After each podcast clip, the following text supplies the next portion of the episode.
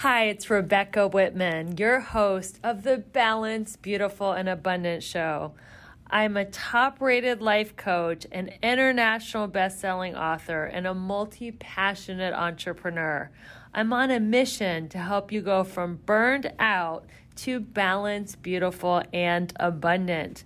The experts on this show will help you achieve work-life balance so that you can experience abundance in 7 pillars of life: spirituality, health, emotions, romance, mindset, social, and financial life. When you have all 7 pillars of life in alignment, you are balanced, beautiful, and abundant. Let's go.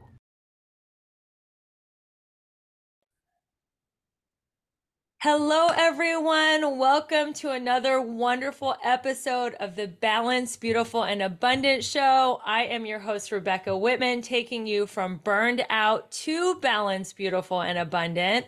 We have an incredible guest. He's someone that I met during the pandemic, which is almost 4 years ago. So we go way back, and I stayed in touch with him through his amazing positive daily text messages.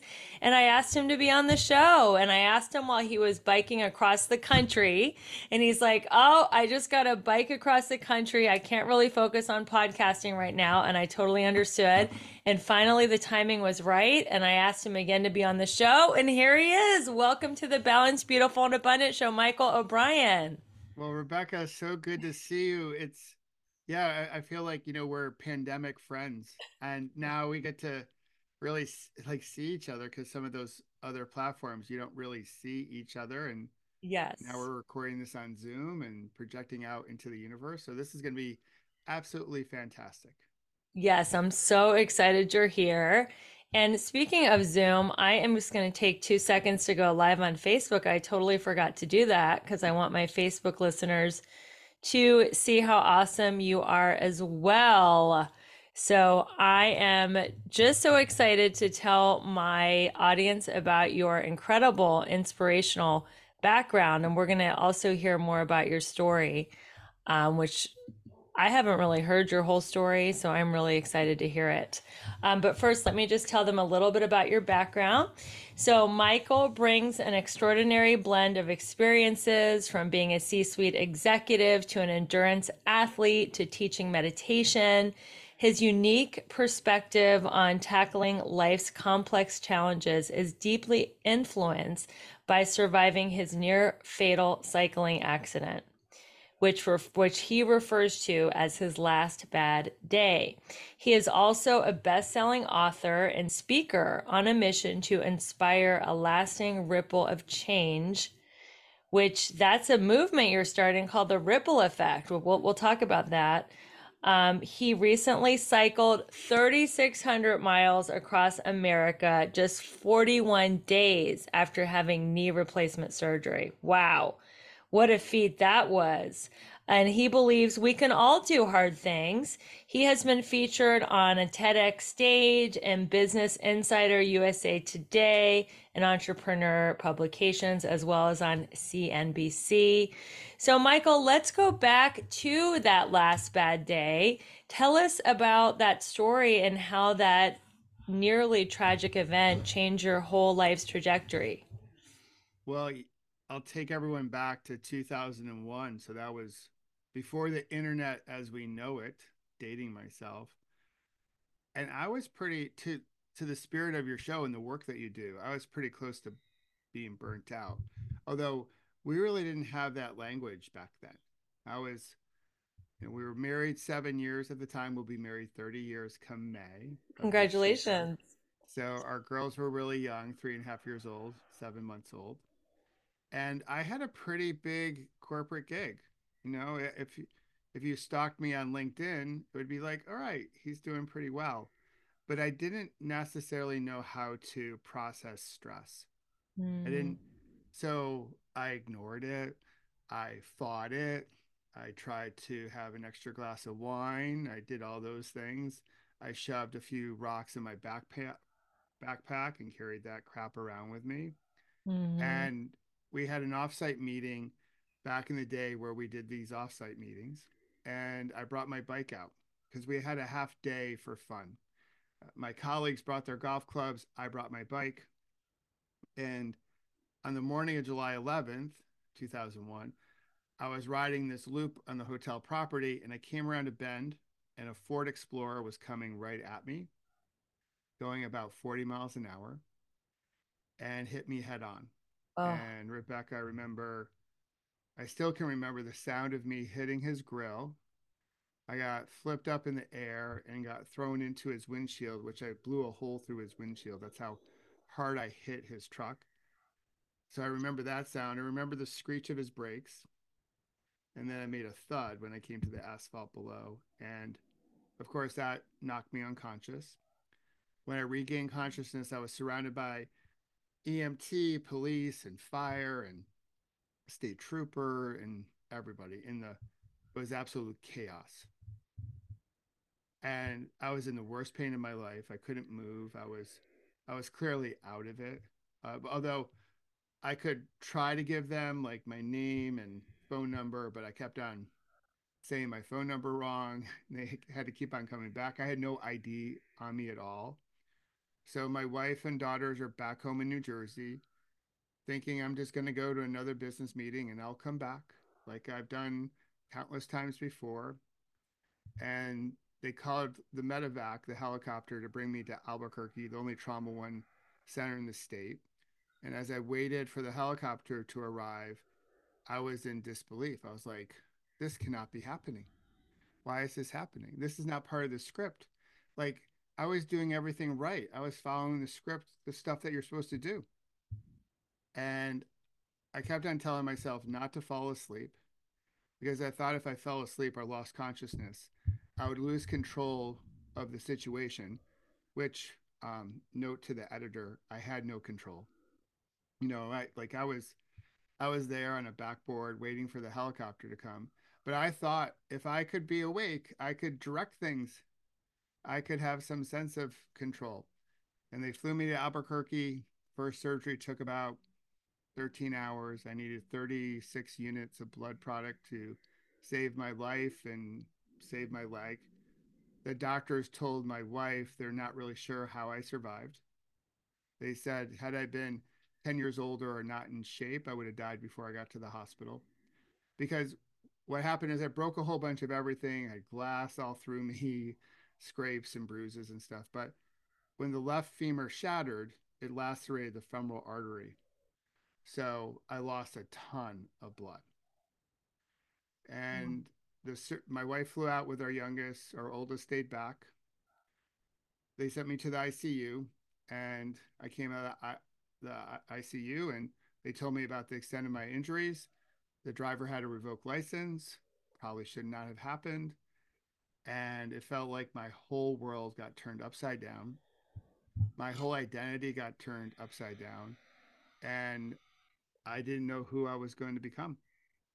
And I didn't know what we were going to do, because they painted a pretty grim picture for my future. They're like, you're going to have a lot of surgeries. It's going to be painful. Probably not going to walk well again. You're probably never going to get back on the bike. And I just laid there in my hospital bed thinking, if I can't be who I was, even though I wasn't doing it perfectly, who the heck am I going to be? And that was completely overwhelming. That is, wow. So what was the comeback like? Like, you go from being told you're never going to walk again, or, you know, be able to get on your bike, and now you're, you know, biking across America. What was your recovery like? How did you mentally, physically, and spiritually recover from that accident? Well, the short answer is slowly, baby steps. Yeah. Baby steps. Luckily, I had a great group of people around me. So I recovered as a community, if you will, not just by myself. You know, my wife, our girls, friends, family. One of my mentors shared with me when they flew me back to New Jersey, he was like, hey, Michael, all the events in your life are neutral until you label them. Yes. And I was like, huh? And I was like, is that like a Yoda thing? Like, did he say that in Star Wars? And he just said, hey, Everything's neutral until you label them. It sort of goes back to the quote that's often attributed to Viktor Frankl: between stimulus and response, there's a space, and in that space is your opportunity to grow. He said, listen, right now you're labeling yourself as a victim and no one's blaming you because look what happened to you. But maybe there is a different way to look at this. Maybe this didn't happen to you, it happened for you. And maybe there's a different way to label this.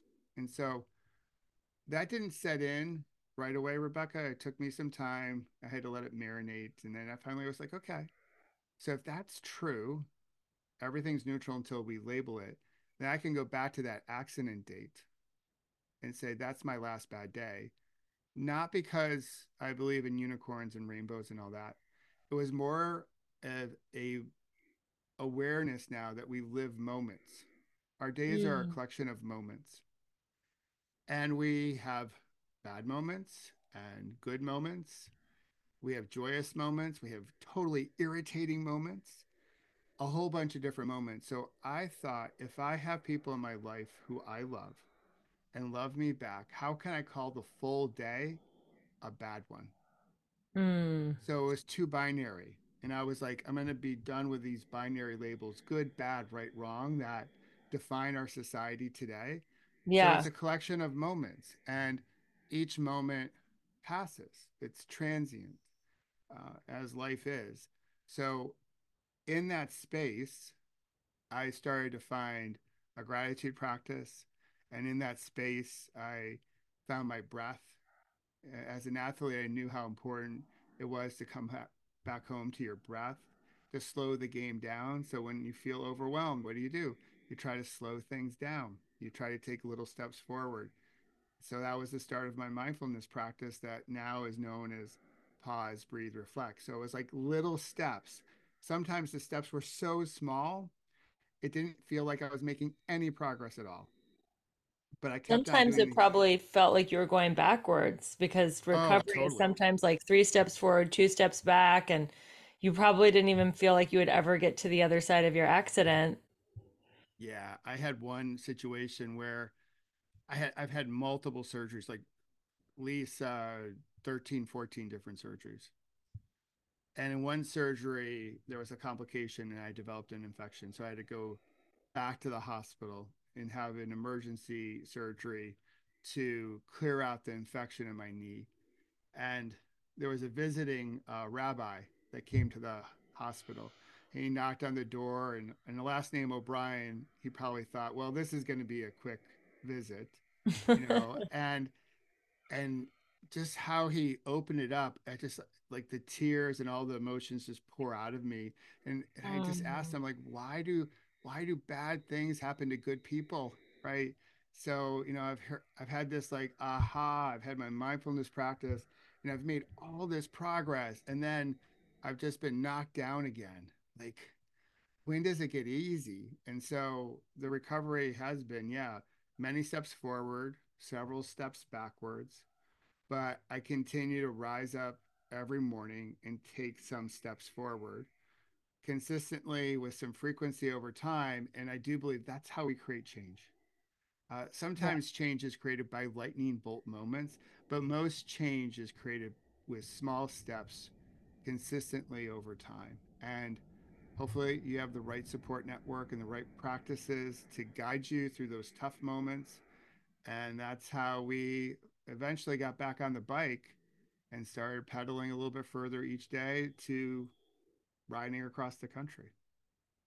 Let's talk about, thank you for sharing that very dramatic and life-changing story.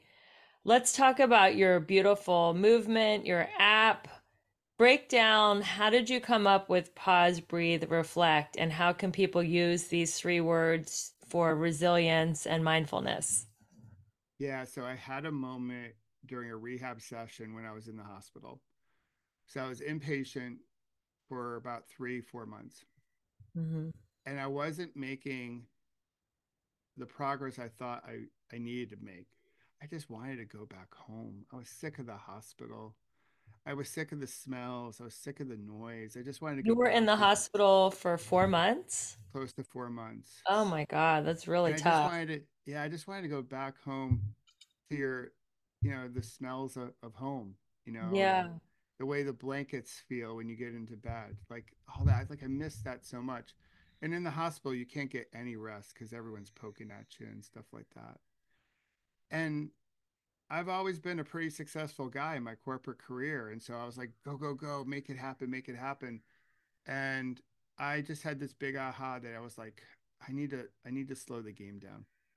And so I found a quiet spot in the hospital one morning, and I did my very first box breathing breathwork pattern. And I wanted to have a name for it because it felt good. And I was like, well, I'm going to do this tomorrow. And that became part of my morning routine. And the name I found for it was PBR, because I had this corporate KPI, this metric that we were all held accountable to, called PBR, Profit Before Royalty. And we were all sick of this acronym, because every meeting we would have, what's your PBR? What's your PBR? And I was like, this crazy acronym. So I was like, well, what am I doing in these sessions? And I was like, well, I'm pausing. Okay. I'm not fully stopping. I'm pausing. I'm coming back to my breath. So I had the P and the B. And I was like, well, the other thing I'm doing is I'm reflecting.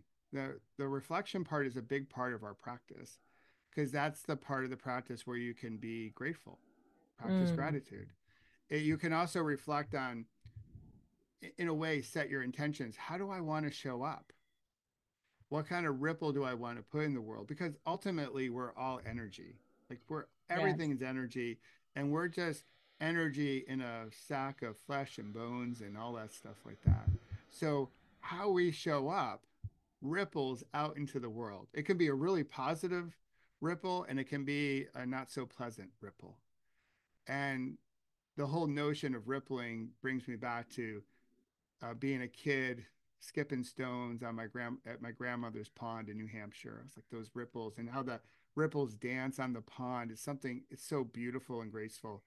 And so for me, it's about, let's put a positive ripple into the world. Let's put some positive energy into the world, because the world needs it. And so through mindfulness and a practice of gratitude and having like-heartedness that's around you rather than like-mindedness, like that place in the heart of compassion and love and kindness, that can put a beautiful ripple into the world. And we can create an abundant way of looking at things. We can be bold, we can be beautiful, we can be all that. And I think mindfulness can help us do all that and more.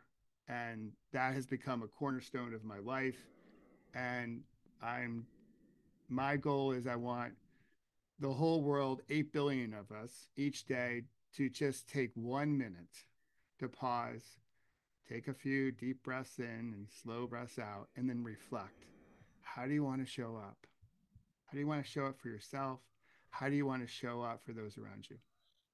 Beautiful. Thank you for sharing that. That is a great practice. If you're listening, you can take that with you. Like when you're stressed out or have indecision, confusion, any kind of angst, you can pause, breathe, reflect. Now, you mentioned box breathing. Our last guest talked about box breathing as well.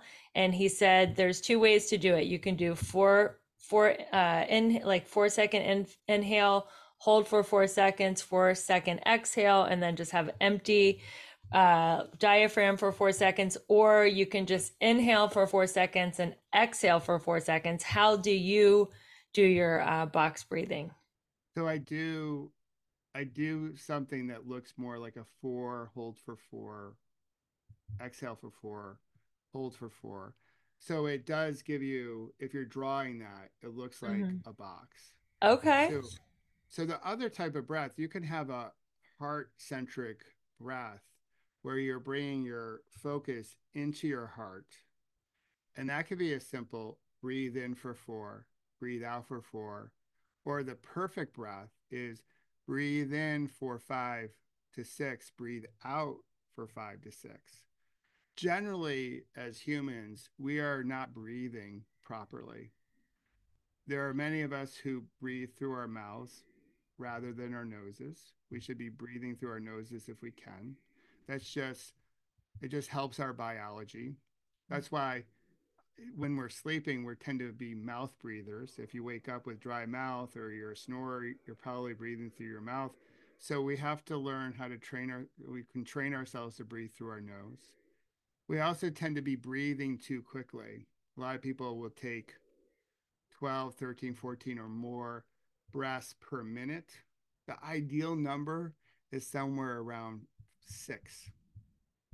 So that it's that inhale for 5, breathe out for 5. But there's a whole bunch of wonderful breathwork patterns, and they all do something similar but slightly different. You can use your breath to amp yourself up when you're in a state where you're low on energy. And of course, we know mindfulness and meditation as a way to like bring it down when we're hijacked or in that fight flight type of mode.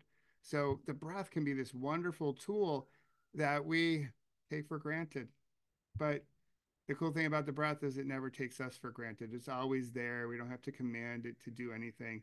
It's there, but when we develop a better relationship with it, it can bring us more health and more space. And in that space, we can be more thoughtful so we can make better decisions. Yeah, I love it. One of the teachers, I don't remember which one that I read about, said the mind controls the body, but the breath controls the mind.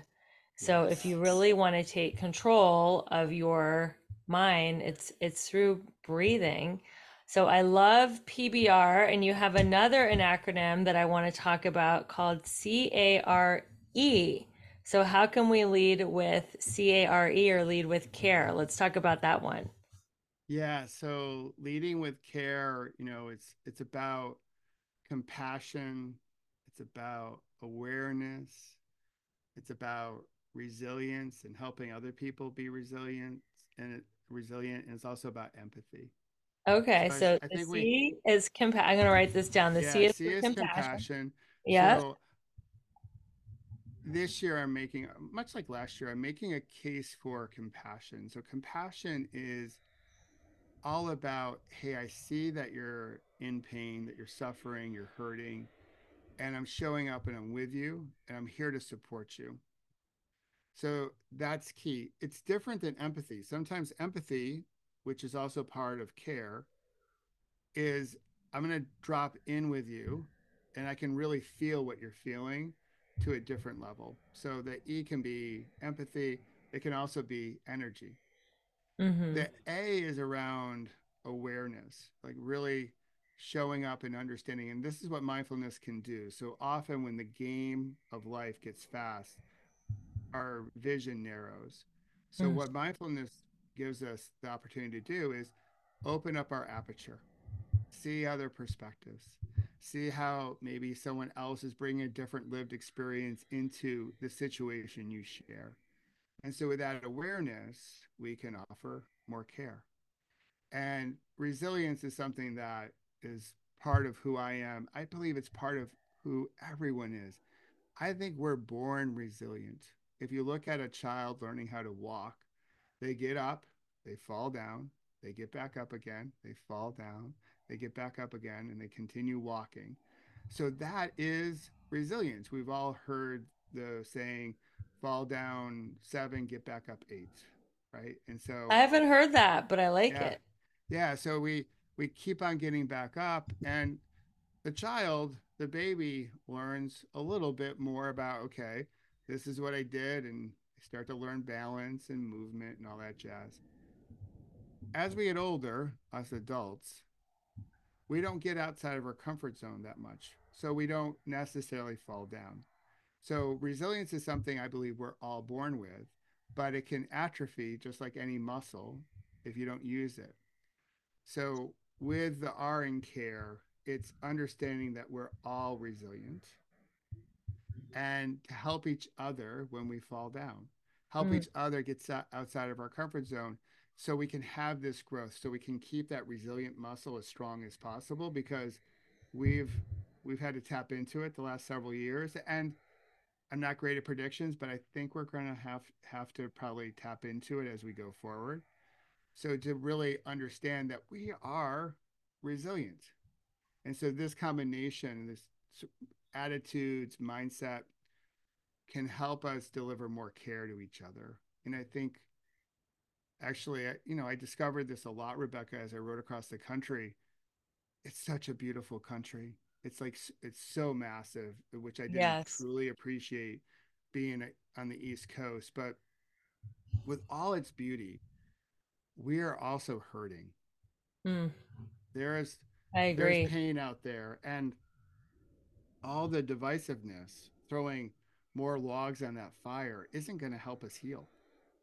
We're not going to be able to come together like Kintsugi art, reconnect and heal, and have those golden symbols of resilience and strength if we don't start to care for each other a little bit more. And I think we live in this wonderful time going through what we've gone through, showing that we are resilient, that we got through something really difficult. We're going through things right now that are difficult, where we live in an inflection point. So we got to find a way to come back and start caring for each other so we can heal. And once we heal, then I think we can do other big things that we get to do, not only for our generation, but all the generations that come after we happen to leave this big blue marble that we share today. I love it. Yeah. I mean, this, I feel like we are in a turning point in history, and it's kind of like Star Wars, you know, like evil versus good, light versus dark, fear versus love. And I believe love will prevail. That's why I'm doing what I'm doing, just spreading that light and spreading that message. I really believe that love will prevail. So thank you for sharing that. So let's talk about the woo to wow. How can mindfulness take you from woo woo to wow wow? I know a lot of people who listen to this podcast are entrepreneurs, but this is also a little bit of a woo-woo spin on entrepreneurship. So I'm curious to hear how we can go from woo to wow. Yeah, so I'm on a mission to bring more people into mindfulness. Okay. And more people into a gratitude practice.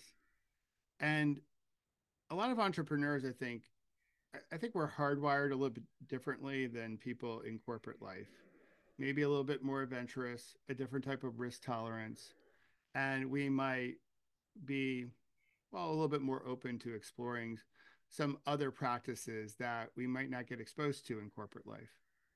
And maybe a little bit more comfortable with the spiritual side of mindfulness, which is like the woo-woo stuff that a lot of people who say they don't want to do a meditation practice, they're like, it's a little too woo-woo. It's a little too soft. Isn't that a soft practice? I'm going to lose my edge. And some entrepreneurs say this too. If I start practicing mindfulness, I'm going to get all chill. I'm going to zen out. I'm going to lose my drive, all that stuff. And I got to be edgy. I got to be super strong. I got to be going. I got to be hustling and grinding and all that stuff, all that masculine energy. And I am here to say that, one, mindfulness isn't soft. It is hard. The practice isn't easy, and it doesn't dull your edge. It actually sharpens it. Mindfulness gives us more awareness, which is key, whatever you happen to be doing, right? In your business life, in your corporate life, or just being able to go outside and experiencing awe. Like when we experience awe, we're usually doing it with other people. And so that's wow. Like, have we ever been to a concert, like musical, like collective effervescence, they call it. So if you've been to a concert, which I know concerts was a thing that I desperately missed during the pandemic. So, but I love going to a show and everyone knows every word to every song and that you're just in this sync. That is like that's a great moment. And so this awareness opens up. Mindfulness also helps us sharpen our focus so we can get really busy on the things that truly matter, which you ask anyone in corporate life or entrepreneurial life, what trips you up? It's all the distractions. It's all the procrastination. It's all the things that are like we go down these rabbit holes. Mindfulness helps us focus in on the things that will really move the needle forward, and it will help us meet our moment in that sweet spot between being hyper aroused and like low arousal, like almost like a surfer surfing a wave. Like she's riding the wave. She's got that perfect harmony. She's not leaning too far into the board. She's not leaning too far back. She's making all these micro adjustments with her balance, but she's there. And when we meet our moments there, then we can do some really brilliant things. So I'm trying to rebrand mindfulness from this woo-woo stuff, which for a lot of people, that part of mindfulness really speaks to them. And I think that's fantastic. But I'm trying to reach a different type of person who has been on the sidelines, who has judged mindfulness as being too woo-woo, and bring them in to a practice that could fundamentally change their lives. And what I try to do is remove every barrier possible to help them do that. So if they have a negative label, let's remove that label. If they don't have time, let's make it so you can do a 1 or 2 minute practice. And so then you can start learning how to meditate in bite-sized pieces. So that's what I mean by like woo-woo to wow. Like, let's lose that label. Let's really look at mindfulness as what it can be and how it can benefit you. And you can have a really great wow experience with the practice that opens you up to so many other amazing facets of life, which I just love as someone who almost died and now is trying to live fully. So yeah, that's what it means. Thank you for sharing that. So let's say somebody says, I'm too busy, I don't have any time for meditation. Can they really benefit by doing it in 1 or 2 minute increments? Absolutely. So here's here's one thing that isn't necessarily well studied yet. It's becoming better studied. So there was never really a lot of research, because there's a lot of great research on the benefits, the health benefits of mindfulness, like rigorous clinical studies. But no one really measured, well, how long should you be doing this for? And how often? And more research is coming out to say, well, like shorter practices matter. So often we've set up this bar, like you have to practice for 20 minutes in the morning or even 10 minutes in the morning. And a lot of people don't have 10 minutes in the morning. Their morning ritual or routine is already packed. And let's be honest, you got to get the kids off to school. You got to get to work. There's other things to do. You might not have time for that. So you put it on the back burner. My feeling is this: if you don't have 10 minutes in the morning, I'm going to meet you where you're at. I bet you have 5 times throughout the day where you have 2 minutes. And so take 10 minutes and sprinkle them through the day. Those 2 minutes can matter. We can start to, you know, lower our heart rate, ease our blood pressure, create some space in 1 minute, in 2 minutes. You know, we do it all the time. And so what I want to bring people into this notion is like, listen, plenty of people have a 10-minute practice in the morning, but they don't bring that practice with them throughout the day. So it becomes too transactional. I want the practice to be, as cliche as this sounds, transformative. It's a way of living. So I would rather see you take 5 times 2 minutes than do nothing at all. Because what happens if we don't do it for a bit, then we have a harder time developing a good habit, and then we get stressed, then we have a big crash, and we're like, oh, I got to get back to it. So I'd rather just, again, consistently make small steps over time, and then we develop a really healthy habit. This, if you're listening, is revolutionary, because many times I did not meditate in the morning because I thought if I don't have at least 5 or 10 minutes, I'm wasting my time. Knowing that you can get the benefits of mindfulness in 2 minute increments, it's life-changing. Look, balloons are even going off. We got balloons on Zoom. It's balloon worthy, because this can change your life. So I know you're also a meditation teacher. If somebody just had 2 minutes to meditate, what technique would you suggest they start with, especially if they're a beginner? I know there's different advanced techniques in meditation, but if a beginner has 2 minutes and they just want to start, what would you tell them to do? So they could do a simple box breathing pattern, which we've already referenced. But I would say, let's just begin by getting into a comfortable position, whatever that looks like for someone. They could be lying down, they could be standing, seated. They don't have to get into that cross-legged lotus posture that we see on Instagram all the time as far as like, people meditating. So just get comfortable, and you're just directing your attention to your breath. So you're following the in-breath from where you feel it first as you breathe in all the way to its end. You recognize the pause, and then you follow your exhale out from the beginning, and just appreciate that release of tension as you breathe out. And you're breathing in for about a count of 4 or 5 or 6. You're breathing out for the same length. And so you're taking about 10, 12 breaths over those 2 minutes. And that can be a perfect way of starting. We can practice mindfulness in so many different ways, like mindful eating, going for a mindful walk, doing a body scan. What is mindful eating? Counting how many times you're chewing your food? Or just appreciating the food. It's more, I would say, for me, it's more about a gratitude and appreciation for the food. I do know plenty of people that will count how many times they've chewed, and they have a certain number they're trying to reach. And that could be very mindful to them. Yeah. And that's the thing. Look, with mindfulness, it can, you can sort of choose your own adventure. So for me, though, mindful eating is really appreciating, starting with gratitude, all the people that help bring this food to your table or in front of you, because so many people did. Yeah. There's a great book by A.J. Jacobs called Thanks a Thousand, where he went and thanked the 1,000 people that had some say, some involvement in his morning latte. A really cool read. Wow. Yeah, so it's a very interesting read, a New York writer. So I love the book.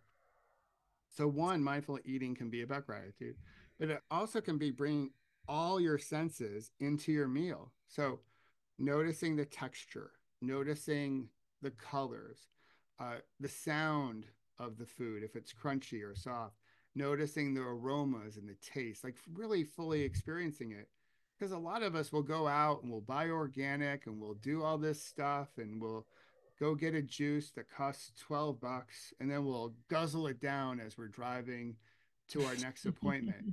And we never really taste it. We never really appreciate it fully. And hey, I'm guilty as charged with everyone else. Like, I've had my share of burritos while I'm driving, or this, that, or the other thing. That is part of our American culture, right? But it's not the best way to nourish yourself. It's not the best thing for your digestive system.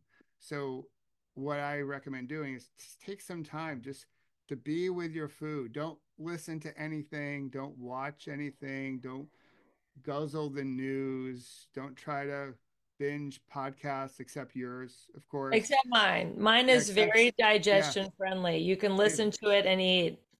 It is like the gut. It's the gut biome's favorite podcast. It's healthy all around.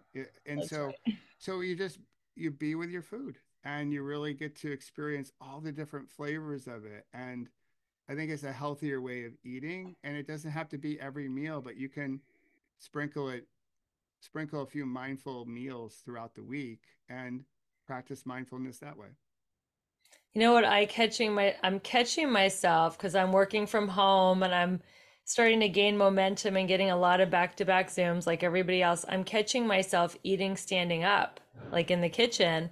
And I'm like, that is not mindfulness. Like, at least make it to the table before you put something in your mouth. But I'm just like, on such an adrenaline thing, I'm going so fast. And I'm like, if I could just like eat sitting down, that would be an improvement for me. Yeah, slow it down. Or just it takes us like, half an hour to fix a meal sometimes, 20 minutes, whatever it may be. Yeah. And we tend to consume it in less time it takes to make it. And so here we've put in all this effort to create whatever we're going to put on our plate or on our table or feed the family. So why don't we try to take just a little bit longer to enjoy how we're nourishing ourselves. When we think about it, what we put in our bodies could be the most trustworthy thing we do multiple times a day. Like we're actually putting something from outside into our bodies. So why not really appreciate that, really like soak that in? And so, yeah, mindfulness, we can do it a lot of different ways, and those short practices can really help counterbalance the stress, the burden, the what have you that we all experience as entrepreneurs, as corporate leaders, as community leaders, so we can stay in the zone of success, as I like to say, so we can stay at that sweet spot more consistently throughout our day. And that's going to help us make better decisions. So you also talk about mindful sleeping. What does that mean? Like no cell phones in bed, or what does mindful sleeping look like for you, Michael? Well, so I end the day every day with a gratitude practice. So as I'm getting ready for bed, I'm brushing my snags, which we call our teeth in our family. So I do a little gratitude practice. I don't journal about it, but many people I know love to journal about it. But I'm just going through my day thinking about what I'm grateful for. And I try to shut off my devices so the phone sleeps somewhere else. I try to shut off all the screens and all that jazz like that. Try to prepare our sleeping space so it's nice and cool, and all the things that we've read about for the best sleep hygiene. I wear an eye mask to block out any light. You know, we have a white noise machine to block out any sound. And I really try to have a bedtime routine. So for anyone listening out there who has kids, we all had a bedtime routine with our kids. And why did we do that? Well, it was some type of routine to get our kids to start calming it down so they would fall asleep. And so we could do the other part of our day when they would fall asleep. And as adults, we forgot about the benefit of having some type of bedtime routine. Nowadays, our bedtime routine is like eat something right before bed, maybe have too much wine, which disrupts our sleep. Alcohol does that. And we just try to work until we're too tired. And then we figure, well, we're just going to pour ourselves into bed and we're going to crash. But that's not really high quality sleep. And often if we approach it that way, as soon as our head hits the pillow, all the stuff from the day comes flooding back into our brains, and then we can't fall asleep because our brains are too active, because we haven't done enough to like slow it down, tap it down, follow the best practices that we had when we were raising our kids or raising our kids right now. We give them a bedtime routine. It's probably smart for us to have one too. It doesn't mean we have to take a bath every night, although that could be a really good thing. But a little reading, a little quiet time, and then we drift off to sleep so we can have a higher quality of sleep. So the next day we feel rested and ready to put a good ripple into the world. So how long before you go to bed do you shut down your cell phone and stop looking at it? Probably half an hour to 40 minutes. Okay, that's totally doable if you're listening. Yeah. That's not anything too crazy. Not too crazy.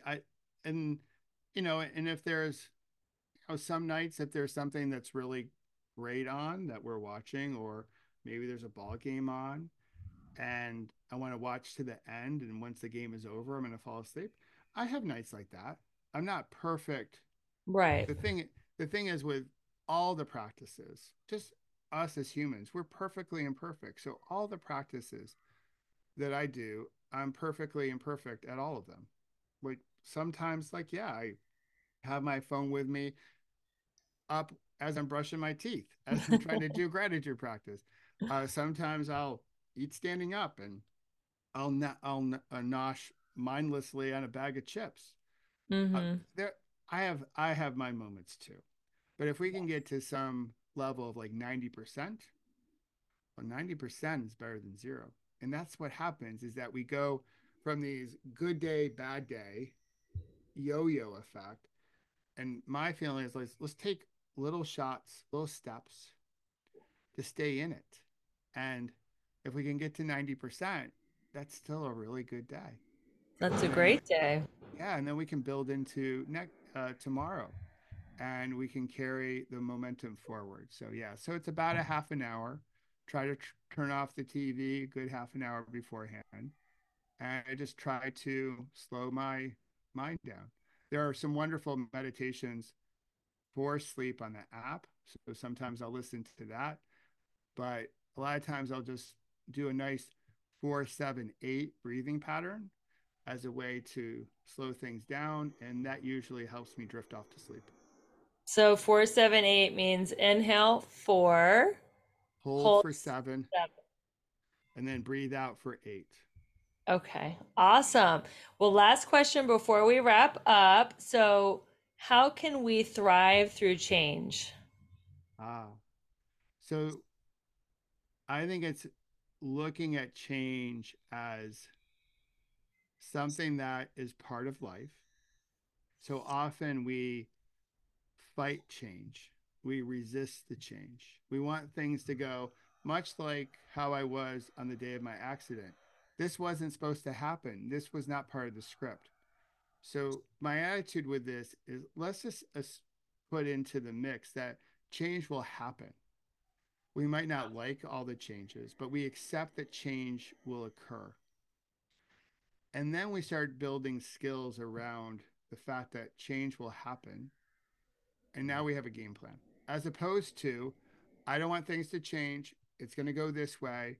And as long as my plan works, and then when it doesn't, when the unexpected comes and pays us a visit, now we get all worked up because it wasn't supposed to happen this way. So I go forward in life, and this is what I coach on, is less expect the unexpected to happen. Mm-hmm. So you have maybe a little bit more slack in your day. There's a little bit more agility and grace as you approach life. And so when change happens, you can create a little bit of space between the stimulus, the change, and how you wish to respond to it. And that change, that space, that gives you an opportunity of neutrality. So you can pick a better label. And with a better label, you can take different action. But it starts with acceptance. Accepting the fact that things will change. We all change. Every moment changes into a new moment. So when change happens, it's like, okay, yeah, that's part of the script. And now I have tools in my toolbox, if you will, that will allow me to meet the change in a way that allows me to show up in the way that I want to. So I can bring forward the change I seek in the world, or my language, put a good ripple into it. So that's the beginning part of change. Accept that it's going to happen. And then develop a game plan around that. I love that, because what we resist persists.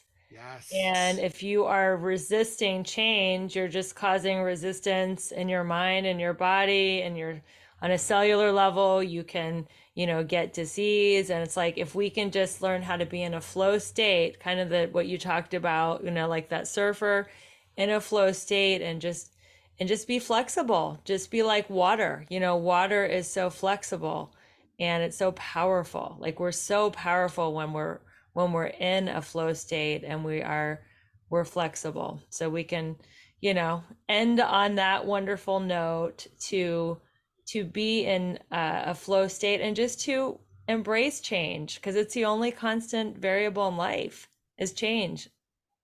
Absolutely. The Japanese have a term called mono no aware. And it means basically like life is impermanent. So yes. They point to the cherry blossoms that bloom in the springtime. I used to live in DC, so we love the cherry blossoms.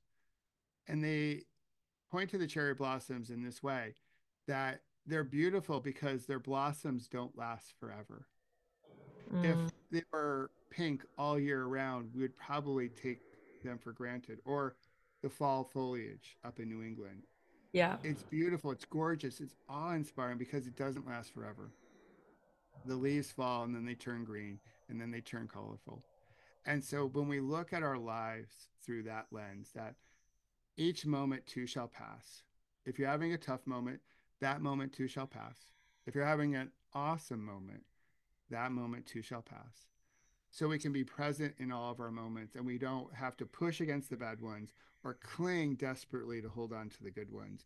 We can be fully awake in all of our moments. And when we do that, life is just much, much fuller. We have more connection, and I think we have success beyond some of the typical ways we define success today. That is so beautiful. Well, your kids are very lucky to have you as a father. You're full of so much wisdom. And the next time we talk, I'll have to ask you the secrets to your long-term marriage. How many years have you been married now? 30 years come May, and we met in a personal ad before there was such a thing as apps. So a pretty cool serendipity type of story. But yeah, we've done all right. So she's an amazing woman, and I'm ever so blessed that she is part of my life. And so yeah, it's been great, and we hope to have another 30 years. You never know. Yeah, well, I hope you do too. So how can people stay in touch with you, Michael O'Brien? So the best way is probably through pausebreathereflect.com. That's where my Instagram is as well. For all the corporate people or entrepreneurs, you can find me on LinkedIn, and you can find the app in the App Store and in Google Play. And for the first year, you get to pay what you can. So again, as I mentioned earlier, I try to eliminate any barrier. So if money is tight, which it is for some people, you can pay what you can and begin to start a mindfulness practice so you can change how you look at life. So what's on the app? What do people get if they get your app? Oh, they get so much. They get over 600 meditations and counting. We'll have 1,000 before we get to the end of the year. Wow. 1 minute, 2 minute, 3 minute. There's a daily 5 minute practice and some longer practices. I do a live practice for people that want to practice together 3 times a week. There's some breath work patterns. There are meditation greeting cards. There are other little tips around how to live mindfully. So yeah, the app is a very special project. And what they get is, as soon as they open the app, they get a bit of tranquility, because as soon as you open the app, you're invited to take a breath in and a slow breath out, and already you're like a little bit calmer. So that's pretty cool. All right, everyone, we'll download that app. I know I am. You have been listening to another wonderful episode of the Balanced, Beautiful, and Abundant Show. Keep rating, reviewing, and subscribing. We reach the top 0.5% in self-help globally because you guys are sharing this message with your friends that you don't have to live life depleted, exhausted, overwhelmed, and burned out. You can be balanced, beautiful, and abundant. And until we meet you again next week with another amazing guest, keep your vibe high and magnetize. Bye, everyone. Hello, my friends. Thank you so much for being a devoted listener to the Balanced, Beautiful, and Abundant Show.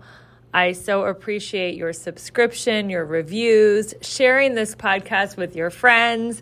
And if you feel called to work with me on a personal level, I want to invite you to my Elegant Warrior Training. It is starting in mid-January. I will personally help you get all 7 areas of your life to a level 10. That includes your spirituality, your emotions, your romantic life, your financial life, get your mindset on track, make sure you have a great community. And this is a 7-week group coaching class. If you want to learn more about it or just meet me, I would love for you to schedule a complimentary breakthrough call. My schedule is very full this year, but I have opened 3 spots this week to talk to you and just see where you need a breakthrough, where are you feeling stuck in your life. Maybe you need to lose a few pounds. Maybe you're tired of being single, or maybe you're ready to double and triple your finances. So wherever you feel stuck, I'm committed to helping you have a breakthrough on this coaching call. Go ahead and click the link in the show notes and the link tree to schedule that breakthrough call. And if you're interested in learning more about Elegant Warrior Training, I am happy to talk to you about it live, or you can always reach out through my email. Talk to you soon. Keep rocking your goals and keeping your vibe high, and I'll see you next week with another incredible guest.